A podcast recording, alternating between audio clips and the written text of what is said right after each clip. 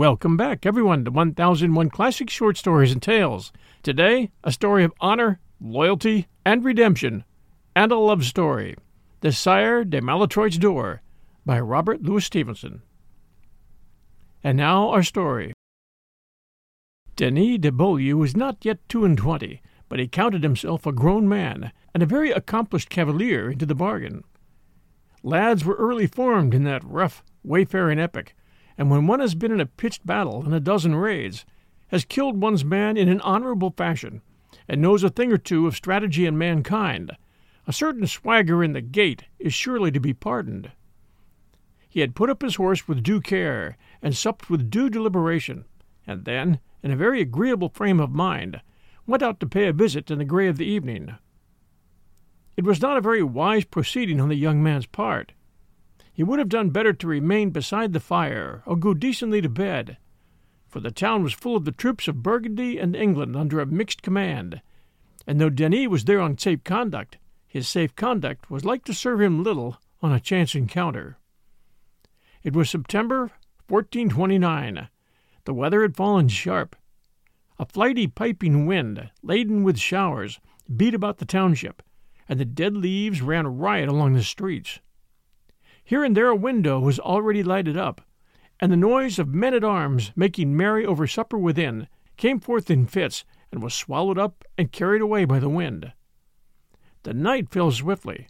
The flag of England, fluttering on the spire top, grew ever fainter and fainter against the flying clouds, a black speck like a swallow in the tumultuous, leaden chaos of the sky.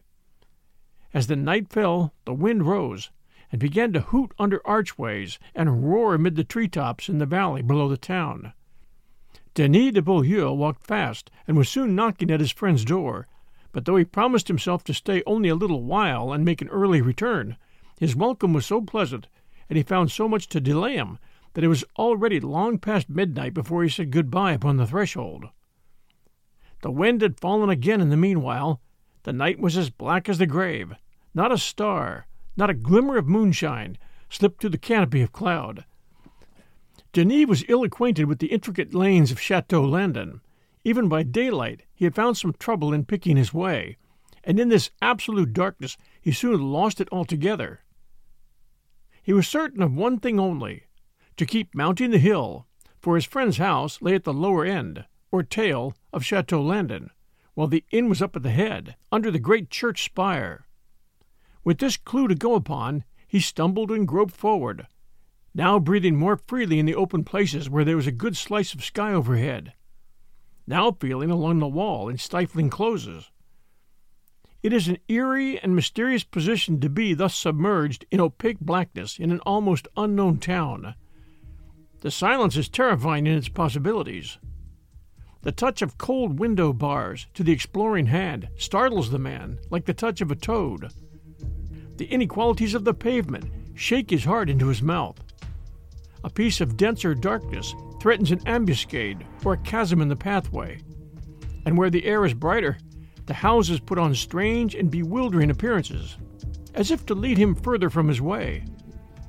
For Denis, who had to regain his inn without attracting notice, there was real danger as well as mere discomfort in the walk, and he went warily and boldly at once, and at every corner paused to make an observation. He had been for some time threading a lane so narrow that he could touch a wall with either hand, when it began to open out and go sharply downward. Plainly, this lay no longer in the direction of his inn, but the hope of a little more light tempted him forward to reconnoiter. The lane ended in a terrace with a bartizan wall which gave an outlook between high houses, as out of an embrasure, into the valley lying dark and formless several hundred feet below. Denis looked down and could discern a few tree tops waving and a single speck of brightness where the river ran across a weir. The weather was clearing up, and the sky had lightened, so as to show the outline of the heavier clouds and the dark margin of the hills. By the uncertain glimmer, the house on his left hand should be a place of some pretensions. It was surmounted by several pinnacles and turret tops, the round stern of a chapel, with a fringe of flying buttresses, projected boldly from the main block, and the door was sheltered under a deep porch carved with figures and overhung by two long gargoyles, The windows of the chapel gleamed through their intricate tracery with a light as of many tapers, and threw out the buttresses and the peaked roof in a more intense blackness against the sky.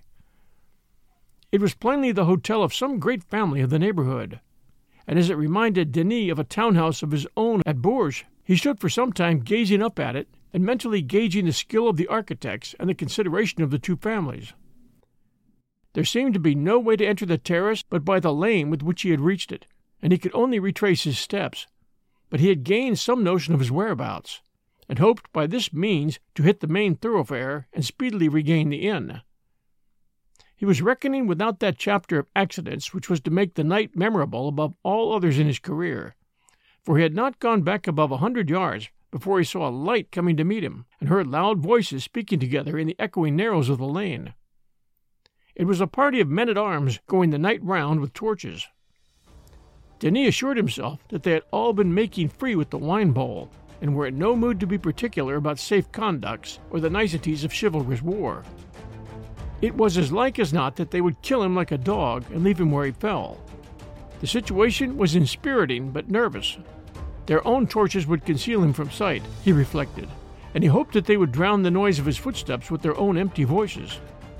If he were but fleet and silent, he might evade their notice altogether.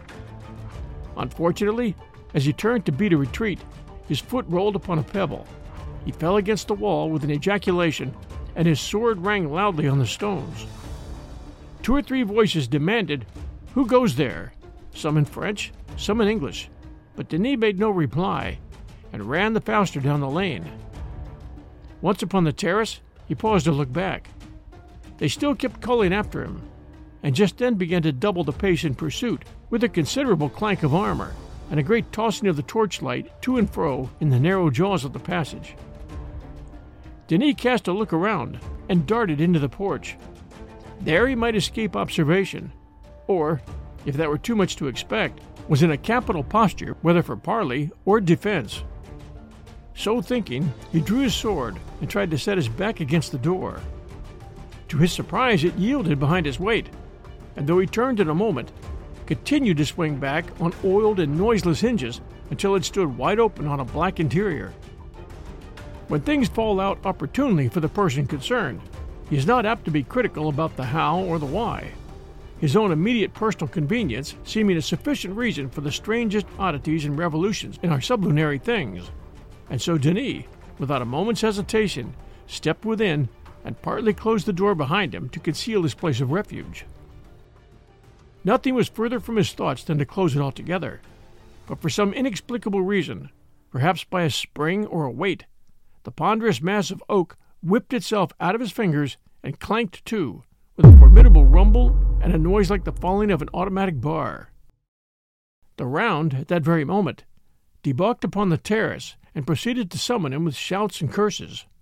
You heard them ferreting in the dark corners, the stock of a lance even rattled along the outer surface of the door behind which he stood. But these gentlemen were in too high a humor to be long delayed, and soon made off down a corkscrew pathway which had escaped Denis's observation, and passed out of sight and hearing along the battlements of the town.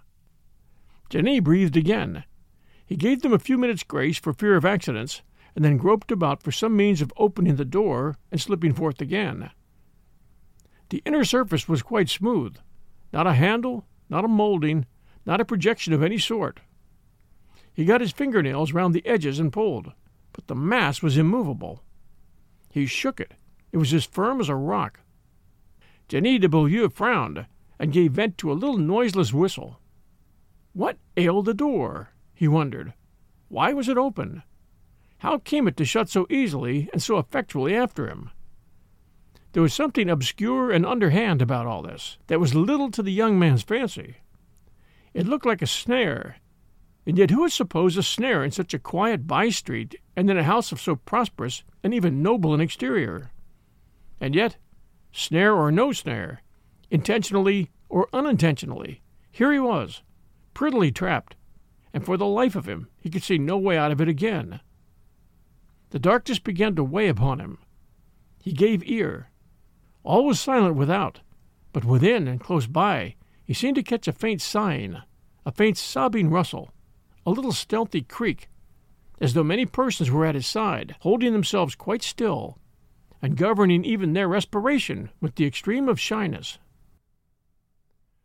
The idea went to his vitals with a shock, and he faced about suddenly as if to defend his life. Then, for the first time, he became aware of a light about the level of his eyes and at some distance in the interior of the house. A vertical thread of light, widening toward the bottom, such as might escape between two wings of arras over a doorway. To see anything was a relief to Denis. It was like a piece of solid ground to a man laboring in a morass. His mind seized upon it with avidity, and he stood staring at it and trying to piece together some logical conception of his surroundings. Plainly, there was a flight of steps ascending from his own level to that of this illuminated doorway, and indeed he thought he could make out another thread of light, as fine as a needle and as faint as phosphorescence, which might very well be reflected along the polished wood of a handrail. Since he had begun to suspect that he was not alone, his heart had continued to beat with smothering violence, and an intolerable desire for action of any sort had possessed itself of his spirit. He was in deadly peril, he believed. What could be more natural than to mount the staircase, lift the curtain, and confront his difficulty at once? At least he would be dealing with something tangible. At least he would no longer be in the dark. He stepped slowly forward with outstretched hands until his foot struck the bottom step. Then he rapidly scaled the stairs, stood for a moment to comprise this expression, lifted the arras, and went in. He found himself in a large apartment of polished stone. There were three doors, one on each of three sides, all similarly curtained with tapestry. The fourth side was occupied by two large windows and a great stone chimney piece, carved with the arms of the Maletroits. Denis recognized the bearings and was gratified to find himself in such good hands. The room was strongly illuminated, but it contained little furniture except a heavy table and a chair or two. The hearth was innocent of fire, and the pavement was but sparsely strewn with rushes clearly many days old. On a high chair beside the chimney, and directly facing Denis as he entered, sat a little old gentleman in a fur tippet. He sat with his legs crossed and his hands folded, and a cup of spiced wine stood by his elbow on a bracket on the wall. His countenance had a strong masculine cast, not properly human, but such as we see in the bull, the goat, or the domestic boar. Something equivocal and wheedling, something greedy, brutal, and dangerous. The upper lip was inordinately full, as though swollen by a blow or a toothache, and the smile, the peaked eyebrows, and the small, strong eyes were quaintly and almost comically evil in expression. Beautiful white hair hung straight all around his head, like a saint's, and fell in a single curl upon the tippet. His beard and mustache were the pink of venerable sweetness. Age probably in consequence of inordinate precautions, had left no mark upon his hands, and the Maletroit hand was famous. It would be difficult to imagine anything at once so fleshy and so delicate in design. The tapered, sensual fingers were like those of one of Leonardo's women. The fork of the thumb made a dimpled protuberance when closed. The nails were perfectly shaped and of a dead, surprising whiteness. It rendered the aspect tenfold more redoubtable that a man with hands like these should keep them devoutly folded like a virgin martyr. That a man with so intent and startling an expression of face should sit patiently on his seat and contemplate people with an unwinking stare, like a god or a god statue. His quiescence seemed ironical and treacherous. It fitted so poorly with his looks. Such was Alain, sire de Maletroit. We'll return in a moment with Robert Louis Stevenson's At the Sire de Maletroit's Door, right after these sponsor messages. And now back to our story. Denis and he looked silently at each other for a second or two. Pray step in, said the Sire de Maletroit.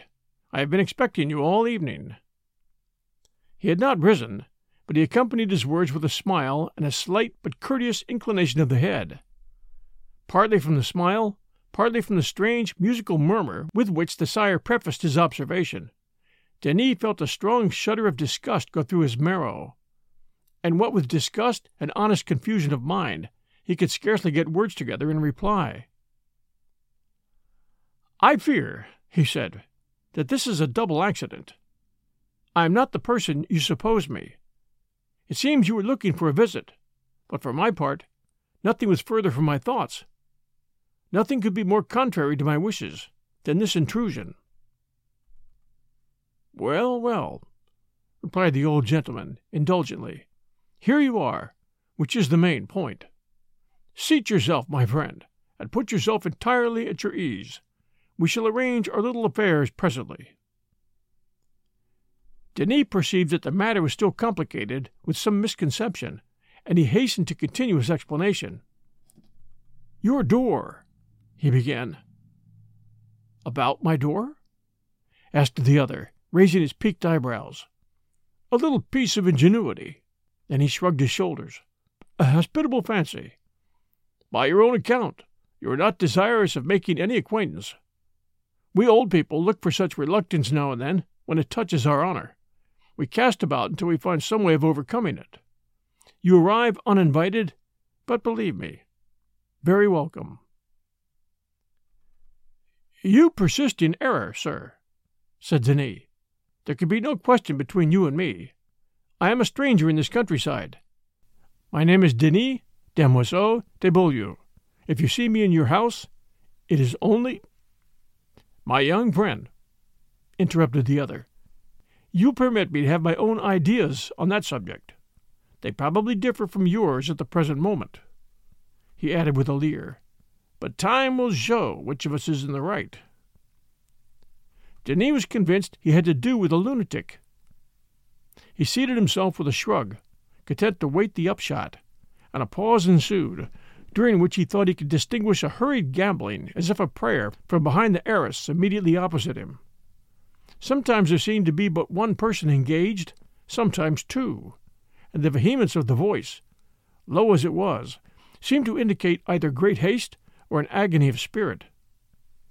It occurred to him that this piece of tapestry covered the entrance to the chapel he had noticed from without. The old gentleman meanwhile surveyed Denis from head to foot with a smile, and from time to time emitted little noises like a bird or a mouse which seemed to indicate a high degree of satisfaction. This state of matters became rapidly insupportable, and Denis, to put an end to it, remarked politely that the wind had gone down. The old gentleman fell into a fit of silent laughter, so prolonged and violent that he became quite red in the face. Denis got upon his feet at once and put on his hat with a flourish. Sir, he said, if you are in your wits, you have affronted me grossly. If you are out of them, I flatter myself I can find better employment for my brains than to talk with lunatics. My conscience is clear. You have made a fool of me from the first moment. You have refused to hear my explanations, and now there is no power under God will make me stay here any longer. And if I cannot make my way out in a more decent fashion, I will hack your door to pieces with my sword. The Sire de Maletroit raised his right hand and wagged it at Denis with the fore and little fingers extended. My dear nephew, he said, sit down. Nephew, retorted Denis, you lie in your throat. And he snapped his fingers in his face. Sit down, you rogue, cried the old gentleman in a sudden, harsh voice like the barking of a dog. Do you fancy, he went on, that when I had made my little contrivance for the door, I had stopped short with that? If you prefer to be bound hand and foot to your bones ache, rise and try to go away. If you choose to remain a free young buck, agreeably conversing with an old gentleman, why sit where you are in peace, and God be with you. Do you mean I'm a prisoner? demanded Denis. I state the facts, replied the other. I would rather leave the conclusion to yourself. Denis sat down again. Externally, he managed to keep pretty calm, but within he was now boiling with anger, now chilled with apprehension. He no longer felt convinced that he was dealing with a madman, And if the old gentleman was sane, what in God's name had he to look for? What absurd or tragical adventure had befallen him?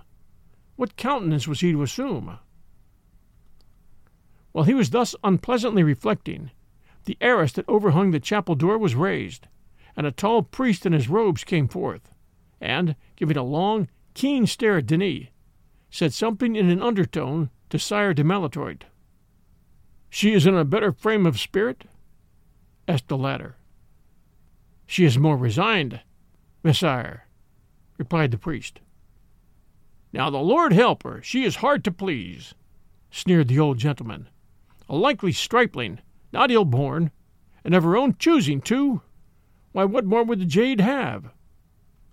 The situation is not usual for a young damsel, said the other, and somewhat trying to her blushes. She should have thought of that before she began the dance. It was none of my choosing. God knows that. But since she is in it, by Our Lady, she shall carry it to the end. And then addressing Denis, Monsieur de Beaulieu, he asked, may I present you to my niece?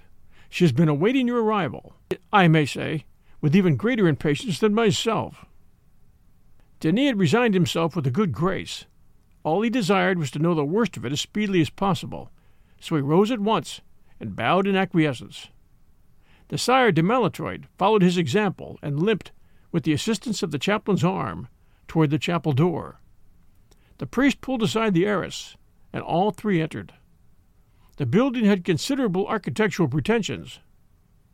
A light groining sprang from six stout columns and hung down in two rich pendants from the center of the vault. The place terminated behind the altar in a round end, embossed and honeycombed with a superfluity of ornament in relief, and pierced by many little windows shaped like stars, trefoils, or wheels. These windows were imperfectly glazed, so that the night air circulated freely in the chapel. The tapers, of which there must have been half a hundred burning on the altar, were unmercifully blown about, and the light went through many different phases of brilliancy and semi eclipse. On the steps in front of the altar knelt a young girl richly attired as a bride. A chill settled over Denis as he observed her costume.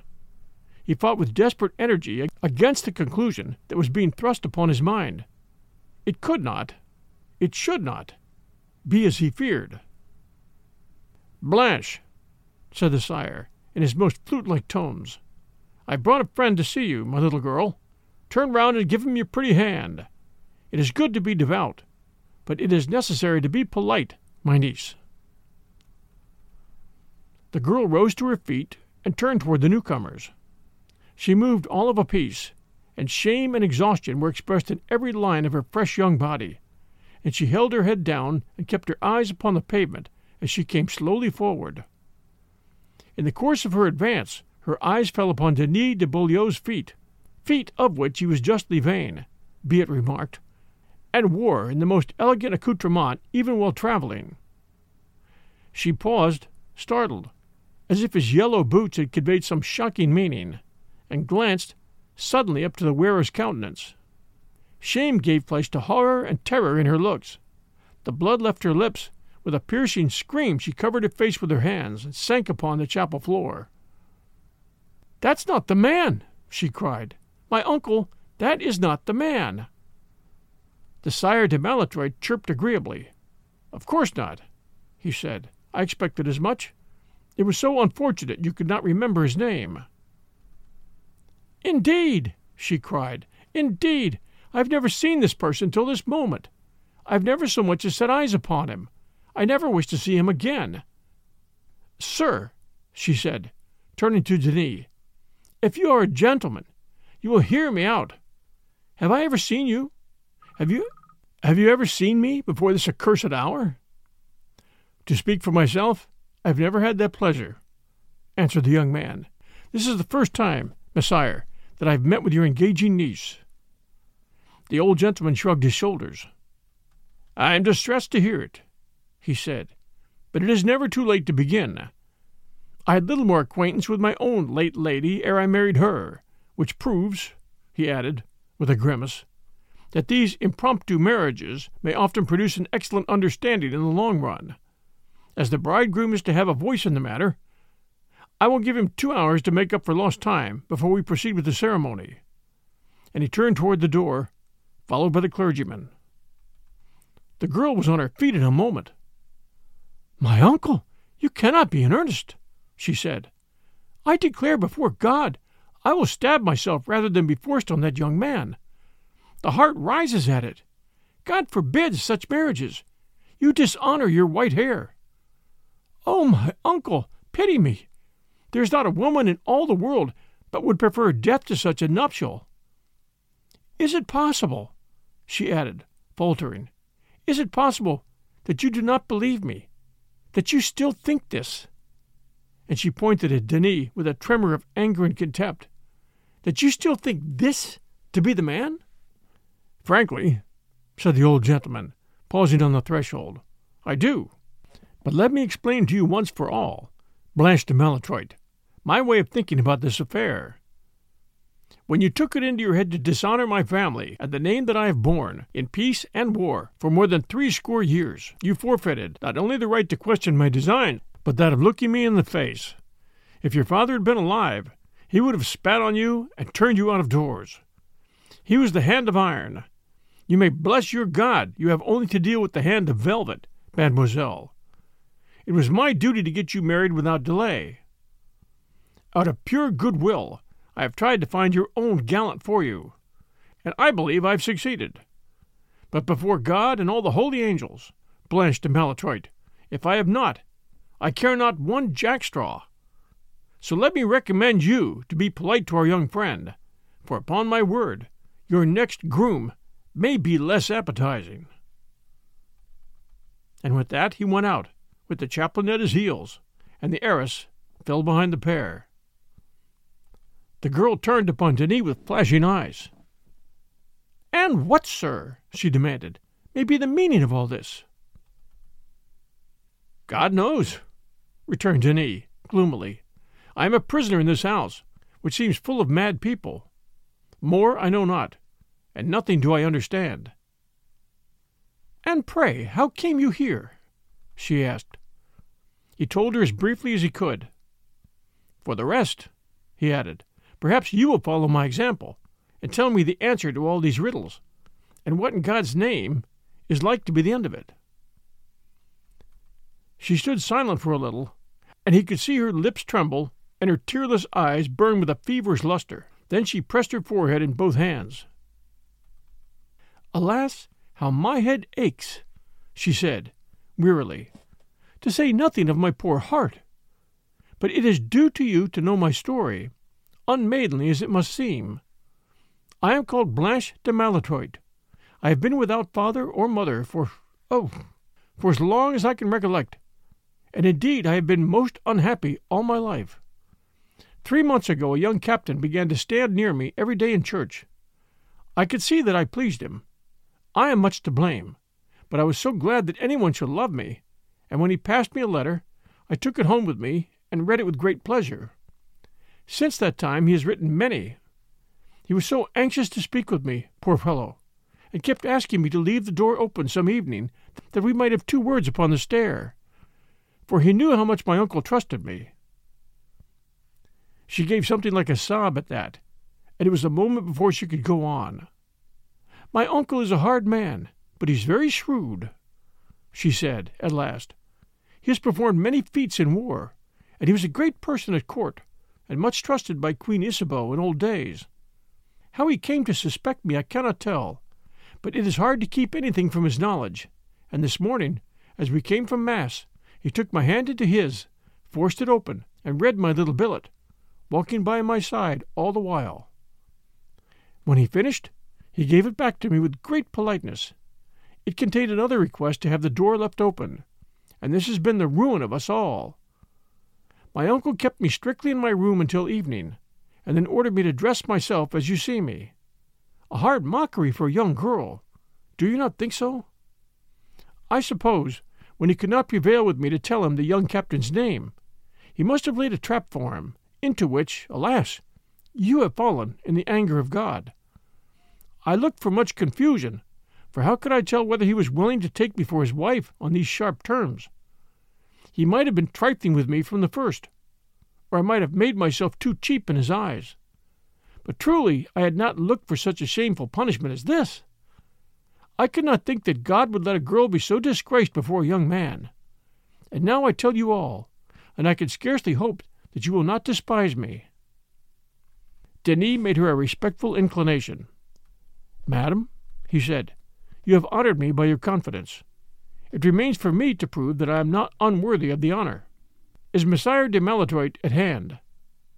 I believe he is writing in the salle without, she answered. May I lead you thither, madam? asked Denis, offering his hand with his most courtly bearing. She accepted it, and the pair passed out of the chapel. Blanche in a very drooping and shamefast condition, but Denis strutting and raffling in the consciousness of a mission and the boyish certainty of accomplishing it with honor. The Sire Malétroit rose to meet them with an ironical obeisance. Sir, said Denis, with the grandest possible air, I believe I am to have some say in the matter of this marriage, and let me tell you at once, I will be no party to forcing the inclination of this young lady. Had it been freely offered to me, I should have been proud to accept her hand, for I perceive she is as good as she is beautiful. But as things are, I have now the honor, Messire, of refusing. Blanche looked at him with gratitude in her eyes, but the old gentleman only smiled and smiled until his smile grew positively sickening to Denis. I am afraid, he said, Monsieur de Beaulieu, that you do not perfectly understand the choice I've offered you. Follow me, I beseech you, to this window. And he led the way to one of the large windows which stood open on the night. You observe, he went on, there is an iron ring in the upper masonry, and reeved through that a very efficacious rope. Now, mark my words, if you should find your disinclination to my niece's person insurmountable, I shall have you hanged out of this window before sunrise. I shall only proceed to such an extremity with the greatest regret, you may believe me. For it is not at all your death that I desire, but my niece's establishment in life. At the same time, it must come to that if you prove obstinate. Your family, Monsieur de Beaulieu, is very well in its way, but if you sprung from Charlemagne, you should not refuse the hand of a Malétroit with impunity, not if she has been as common as the Paris road not if she was as hideous as the gargoyle over my door. Neither my niece nor you, nor my own private feelings, move me at all in this matter. The honor of my house has been compromised. I believe you to be the guilty person. At least you are now in the secret, and you can hardly wonder if I request you to wipe out the stain. If you will not, your blood will be on your own head. It will be no great satisfaction to me to have your interesting relics kicking their heels in the breeze below my windows. But half a loaf is better than no bread, and if I cannot cure the dishonor, I shall at least stop the scandal. There was a pause. I believe there are other ways of settling such imbroglios among gentlemen, said Denis. You wear a sword, and I hear you have used it with distinction. The Sire de Malétroit made a signal to the chaplain, who crossed the room with long, silent strides and raised the arras over the third of the three doors. It was only a moment before he let it fall again, but Denis had time to see a dusky passage full of armed men. When I was a little younger, I should have been delighted to honor you, Monsieur de Beaulieu, said Sire Alain, but I am now too old. Faithful retainers are the sinews of age, and I must employ the strength I have. This is one of the hardest things to swallow as a man grows up in years but with a little patience, even this becomes habitual. You and the lady seem to prefer the cell for what remains of your two hours, and as I have no desire to cross your preference, I shall resign it to your use with all the pleasure in the world. No haste, he added, holding up his hand, as he saw a dangerous look come into Denis de Beaulieu's face. If your mind revolt against hanging, it will be time enough two hours hence to throw yourself out of the window or upon the pikes of my retainers. Two hours of life are always two hours. A great many things may turn up in even as little a while as that. And besides, if I understand her appearance, my niece has something to say to you. You will not disfigure your last hours by a want of politeness to a lady. Denis looked at Blanche, and she made him an imploring gesture. It is likely that the old gentleman was hugely pleased at this symptom of an understanding, for he smiled on both, and added sweetly, If you will give me your word of honor, Monsieur de Beaulieu, to await my return at the end of the two hours before attempting anything desperate, I shall withdraw my retainers and let you speak in greater privacy with mademoiselle. Denis again glanced at the girl, who seemed to beseech him to agree. I give you my word of honor, he said. Messire de Maletroit bowed and proceeded to limp about the apartment, clearing his throat the while with that odd musical chirp which had already grown so irritating in the ears of Denis de Beaulieu. He first possessed himself of some papers which lay upon the table. Then he went to the mouth of the passage and appeared to give an order to the men behind the arras and lastly he hobbled out through the door by which Denis had come in, turning upon the threshold to address a last smiling bow to the young couple, and followed by the chaplain with a hand lamp. No sooner were they alone than Blanche advanced toward Denis with her hands extended. Her face was flushed and excited, and her eyes shone with tears. You shall not die, she cried. You shall marry me after all. You seem to think, madame, replied Denis, that I stand much in fear of death. No, no, she said. I see you are no poltroon. It is for my own sake. I could not bear to have you slain for such a scruple. I am afraid, returned Denis, that you underrate the difficulty, madam. What you may be too generous to refuse, I may be too proud to accept. In a moment of noble feeling toward me, you forget what you perhaps owe to others. He had the decency to keep his eyes on the floor as he said this, and after he had finished, so as not to spy upon her confusion. She stood silent for a moment, then walked suddenly away, and falling on her uncle's chair, fairly burst out sobbing. Denis was in the acme of embarrassment. He looked round as if to seek for inspiration, and seeing a stool, plumped down upon it for something to do. There he sat, playing with the guard of his rapier, and wishing himself dead a thousand times over, and buried in the nastiest kitchen heap in France. His eyes wandered round the apartment, but found nothing to arrest them. There were such wide spaces between the furniture. The light fell so badly and cheerlessly over all. The dark outside air looked in so coldly through the windows that he thought he'd never seen a church so vast, nor a tomb so melancholy. The regular sobs of Blanche de Maletroit measured out the time like the ticking of a clock. He read the device upon the shield over and over again until his eyes became obscured. He stared into shadowy corners until he imagined they were swarming with horrible animals. And every now and again he awoke with a start to remember that his last two hours were running, and death was on the march.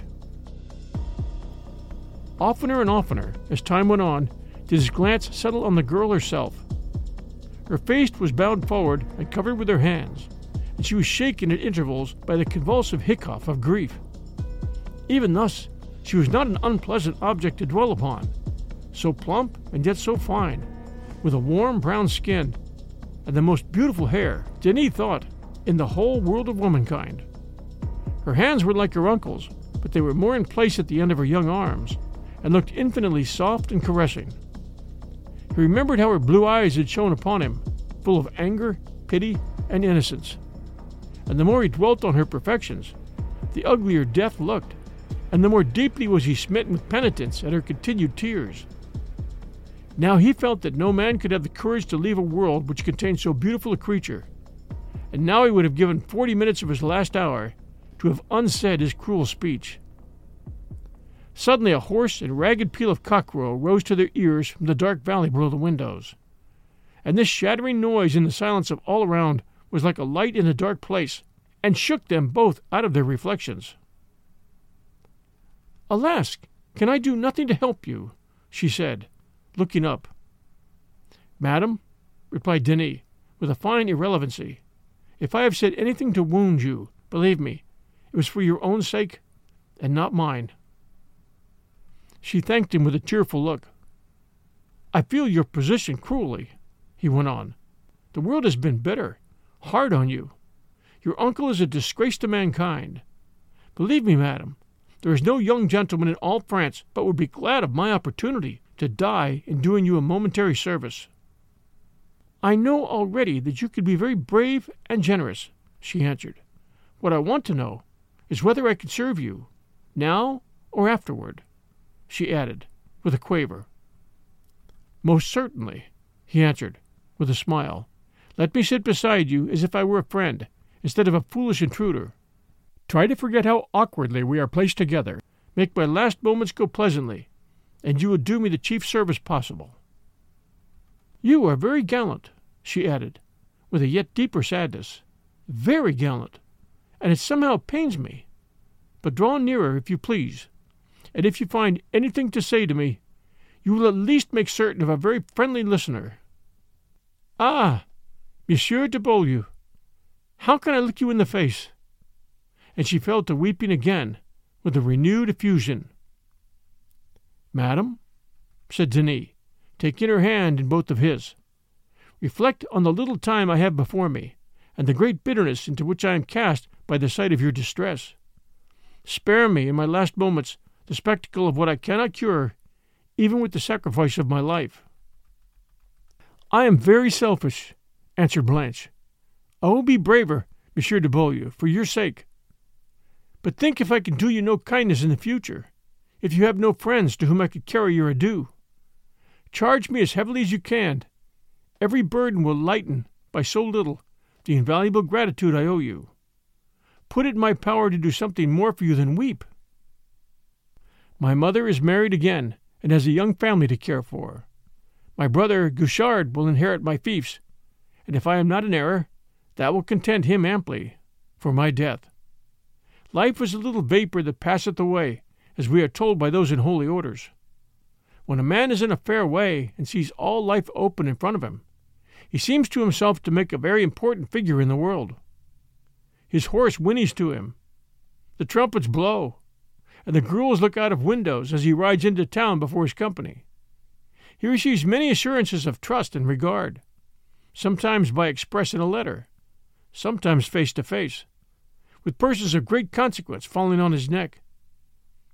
Is it not wonderful his head is turned for a time, but once he is dead, were he as brave as Hercules or as wise as Solomon, he is soon forgotten. It is not ten years since my father fell, with many other knights around him, in a very fierce encounter, and I do not think that any one of them, nor so much as the name of the fight, is now remembered.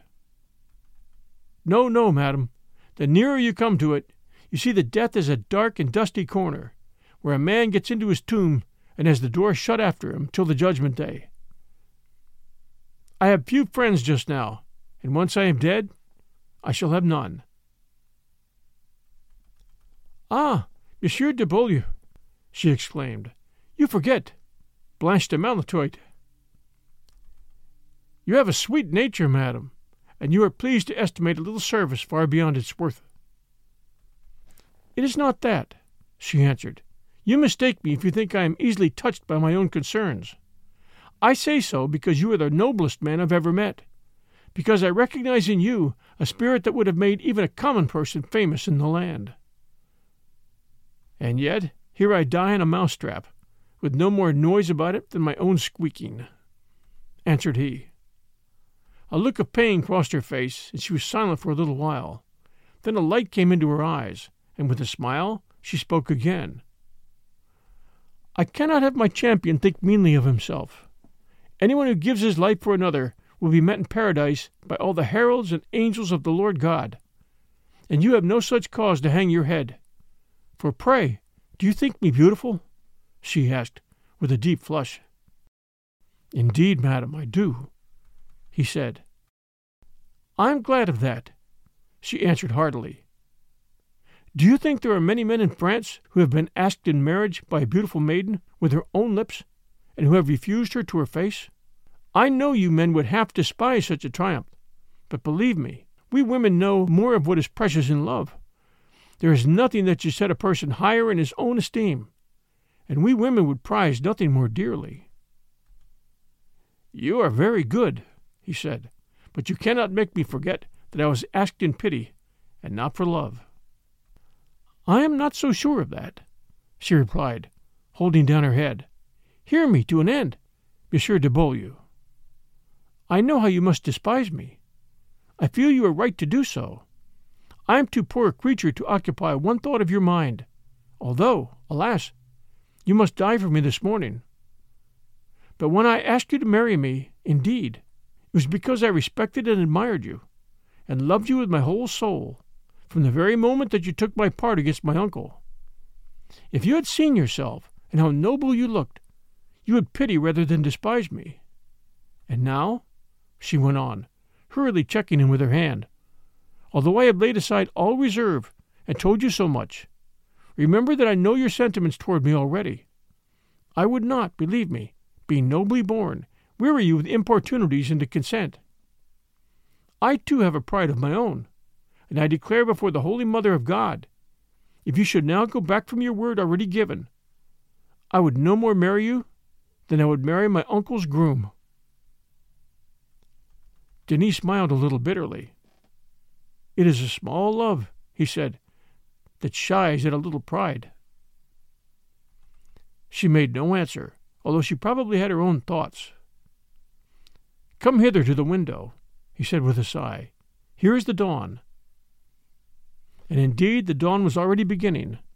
The hollow of the sky was full of essential daylight, colorless and clean, and the valley underneath was flooded with a gray reflection. A few thin vapors clung in the coves of the forest or lay along the winding course of the river. The scene disengaged a surprising effect of stillness, which was hardly interrupted when the cocks began once more to crow among the steadings. Perhaps the same fellow who had made so horrid a clangor in the darkness not half an hour before, now sent up the merriest cheer to greet the coming day. A little wind went bustling and eddying among the tree tops underneath the windows and still the daylight kept flooding insensibly out of the east, which was soon to grow incandescent and cast up that red hot cannonball, the rising sun. Denis looked out over all this with a bit of a shiver. He had taken her hand and retained it in his almost unconsciously. Has the day begun already? she said, and then illogically enough, The night has been so long. Alas, what shall we say to my uncle when he returns? What you will, said Denis, and he pressed her fingers in his. She was silent. Blanche, he said, with a swift, uncertain, passionate utterance, you have seen whether I fear death. You must know well enough that I would as gladly leap out of that window into the empty air as to lay a finger on you without your free and full consent. But if you care for me at all, do not let me lose my life in a misapprehension. For I love you better than the whole world, and though I will die for you blithely, it would be like all the joys of paradise to live on and spend my life in your service. As he stopped speaking, a bell began to ring loudly in the interior of the house, and a clatter of armor in the corridor showed that the retainers were returning to their post, and the two hours were at an end. After all that you have heard? she whispered, leaning toward him with her lips and eyes. I have heard nothing, he replied. The captain's name was Florimond de Champdivers, she said in his ear. I did not hear it, he answered, taking her supple body in his arms and covering her wet face with kisses. A melodious chirping was audible behind, followed by a beautiful chuckle. And the voice of Messire Malétroit was heard to say, The chapel is this way. So ends The Sire de Malétroit's Door by Robert Louis Stevenson. Hope you enjoyed the story. We always appreciate reviews here at 1001 Classic Short Stories and Tales. And we appreciate our Patreon supporters who, for about the price of a cup of blended coffee each month, support our expenses here at 1001. Check us out at patreon.com forward slash 1001 Stories Network. We appreciate the support of our patrons. We bring new stories every Sunday at noon Eastern Time and Wednesday at 5 p.m. Eastern Time. And now we've been doing a best of series, which comes out early Friday mornings right after midnight. Until our next story, everyone, stay safe, and we'll be back soon.